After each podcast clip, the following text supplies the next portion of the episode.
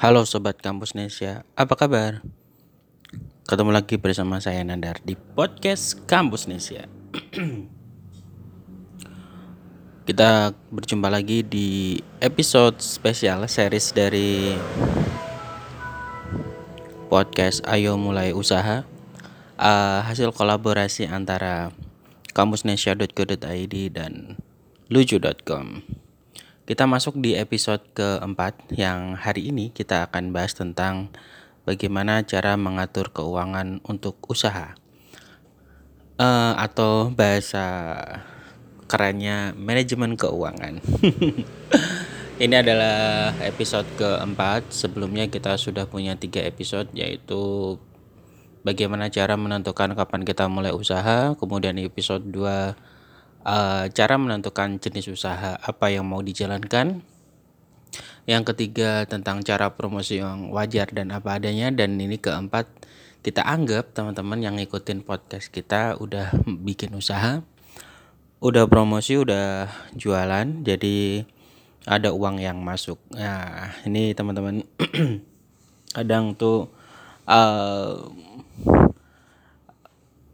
hal krusial yang membuat uh, sukses dan tidaknya sebuah usaha atau seberapa panjang nafas usaha itu adalah di bagian manajemen keuangan. Tentu saja uh, sebagai disclaimer saya juga masih belajar. Jadi uh, ya ya bukan berarti kemudian uh, udah sukses untuk memanage hasil yang didapat dari usaha, tapi setidaknya ya uh, secara teori pernah mempelajari dan kemudian mempraktekannya. Tentu banyak yang disesuaikan dengan kebutuhan dan mungkin masing-masing usaha itu bisa saja nanti berbeda. Jadi artinya nanti sharing yang akan saya sampaikan di kesempatan kali ini tidak bersifat mutlak tapi silahkan disesuaikan dengan kebutuhan usaha masing-masing. uh, kalau kami uh, atau saya berdasarkan pengalaman di Lucu dalam hal memanage keuangan itu kita membaginya dengan sistem pos. Jadi atau bahasanya manajemen amplop gitu. Kita menyiapkan beberapa amplop di antaranya untuk operasional, untuk promosi, untuk cadangan dan untuk tabungan. Masing-masing itu punya uh, fungsi masing-masing, uh, punya uh, tujuannya masing-masing juga. Jadi setiap kali uh, katakanlah dari setiap produk yang terjual uh, margin keuntungannya itu tidak langsung kita gunakan sepenuhnya, tapi beberapa digunakan. Jadi katakanlah setiap bulan ketika kita sudah uh, selesai merekapitulasi uh, keuangan atau pesanan selama sebulan, maka nanti akan ketahuan berapa omsetnya, berapa laba kotornya, kemudian nanti uh, akan dikurangi dengan operasional. Komponennya tentu beda-beda. Contoh misalkan uh, ada biaya sewa yang kita bebankan uh, tiap bulan. Jadi kita sistemnya itu nabung, kemudian nabung untuk kontrakan maksudnya. Kemudian uh, tentu saja gaji pegawai kemudian uh, operasional yang lain uh, seperti uh, transportasi, komunikasi, kemudian alat-alat uh, misalkan kebutuhan yang habis pakai seperti apa misalkan uh, double tip ATK dan yang lain lah gitu. Nah kalau udah nanti kan akan ketemu laba bersih. Nah nanti laba bersih ini uh, kita kurangi lagi kita sisihkan untuk uh, sedekah gitu atau infak. Nah, laba bersihnya baru nanti kemudian kita bagi-bagi sesuai dengan pos masing-masing. Besarannya tentu saja disesuaikan dengan kebutuhan gitu. Ada yang untuk tabungan itu kita benar-benar sisihkan dan nggak boleh di otak-atik. Kemudian cadangan itu sifatnya uh, boleh dipakai tapi harus dikembalikan. Kemudian untuk pengembangan itu boleh dipakai dan habis gitu misalnya contohnya seperti itu di dalam pengembangan itu ya nanti ada tentang misalkan paling tidak adalah mengcover biaya untuk promosi. Jadi sifatnya dia boleh habis dan tidak harus kembali dalam bentuk uh, uang cash gitu. Nah, contoh promosi kan tidak melulu hasilnya itu uh, tentang penjualan produk bisa aja tentang uh, pengenalan atau brand awareness dan lain-lain gitu. Ya walaupun ujung-ujungnya itu nanti uh, bakal uh, di ditargetkan untuk menghasilkan revenue atau pembelian atau penjualan. Nah, begitu mungkin kurang lebih teman-teman. Jadi nanti silakan uh, disesuaikan dengan kebutuhan kira-kira yang paling sesuai nanti dengan teman-teman itu apa. Tapi yang perlu dipahami uh, yang juga menurut saya penting untuk saya sampaikan bahwa manajemen keuangan itu ya nggak nggak melulu harus nunggu usahanya jadi besar tapi sejak kita mulai dari sekecil apa pun itu penting banget gitu karena tidak jarang kita dapati uh, sebuah usaha itu dari sisi omset dan cash flow-nya itu gede tapi hasilnya nggak ada atau mungkin nggak berkembang bahkan mungkin berkurang karena uh, apa istilahnya ketidaktepatan ya. Kalau kesalahan kesannya itu negatif banget. Ketidaktepatan dalam menerapkan uh, manajemen keuangan atau tidak tidak menet, tidak tepat dalam memanage uangnya. Dan masalah uh, mengatur mengelola atau memanage keuangan itu enggak enggak melulu tentang uang yang besar gitu. Bahkan untuk uang yang kecil pun juga harus diperhatikan dengan baik. Uh, waktu kemarin di rumah lama saya banyak uh, berdiskusi dengan dengan teman-teman yang punya usaha di rumah dan kalau dan juga melakukan pengamatan bahwa kalau di desa itu misalkan sistem buka toko kelontong dan segala macam gitu salah satu yang paling paling susah itu adalah memanage keuangannya.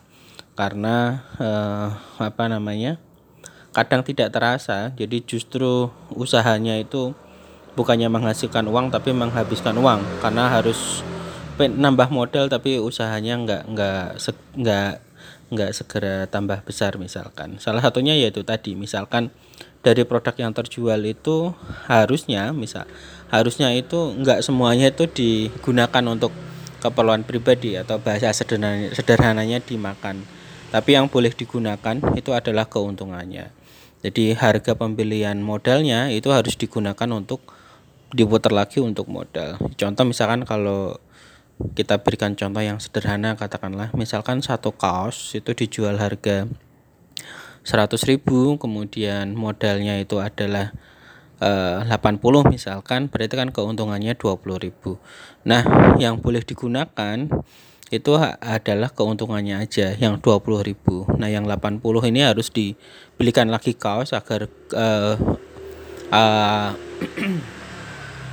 usahanya tetap jalan. Dan dari keuntungan 20.000 pun itu uh, harusnya tidak boleh digunakan untuk keperluan pribadi semua tapi mungkin hanya katakanlah seperempatnya misalkan 5000 jadi yang 15000 nanti bisa untuk 5000 untuk promosi 5000 untuk tabungan 5000 untuk pengembangan. Jadi misalkan kalau satu kaos itu 80 ribu maka dengan 5000 untuk pos pengembangan kalau ada berapa berarti ya? 80 dibagi 5 kalau ada 16 kaos yang terjual maka di produksi berikutnya nanti kita bisa gunakan untuk beli satu lagi. Jadi makin lama produk kita itu akan bertambah dan itu gambaran sederhana bagaimana juga cara atau manfaat dalam memanage keuangan yang baik nanti akan bisa jadi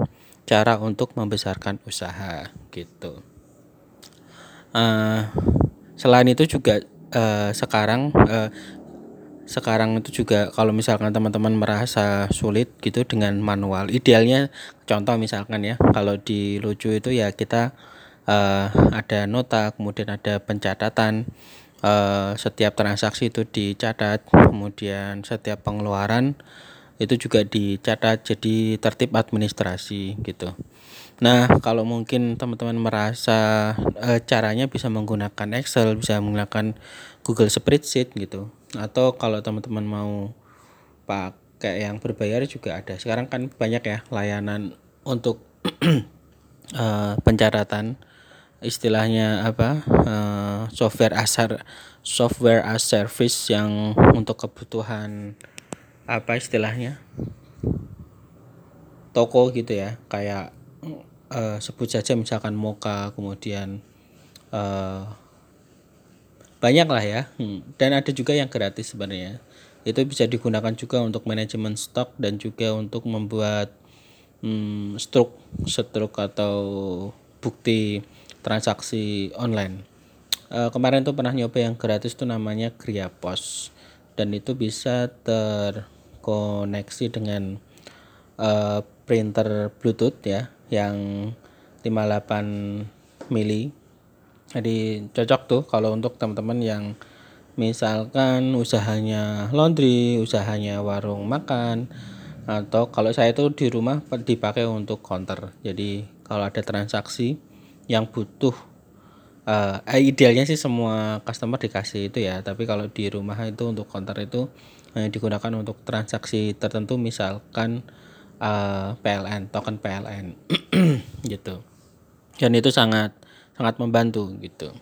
Nah ngomongin lagi tentang manajemen keuangan jadi memang ya begitu ya.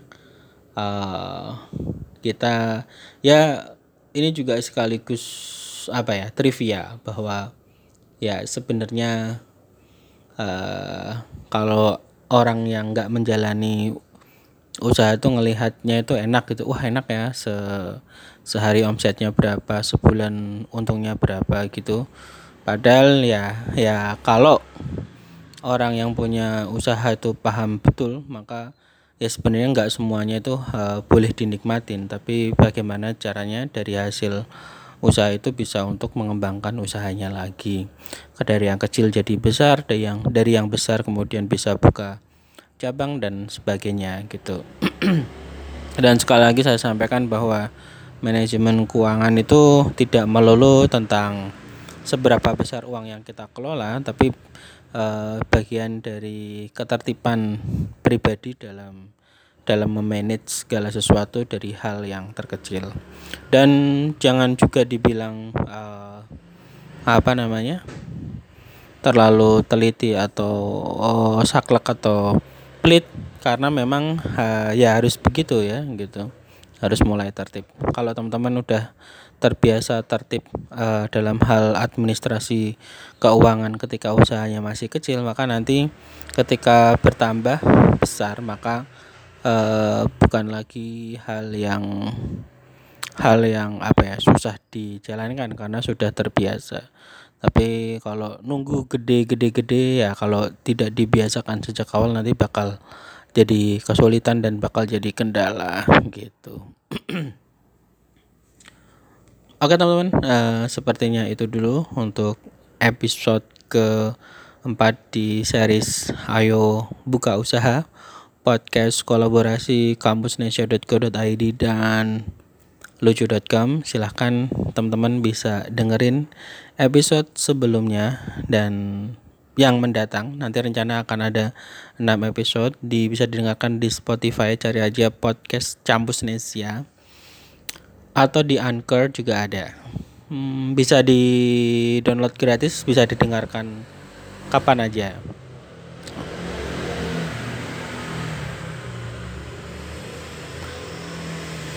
Ya, sorry.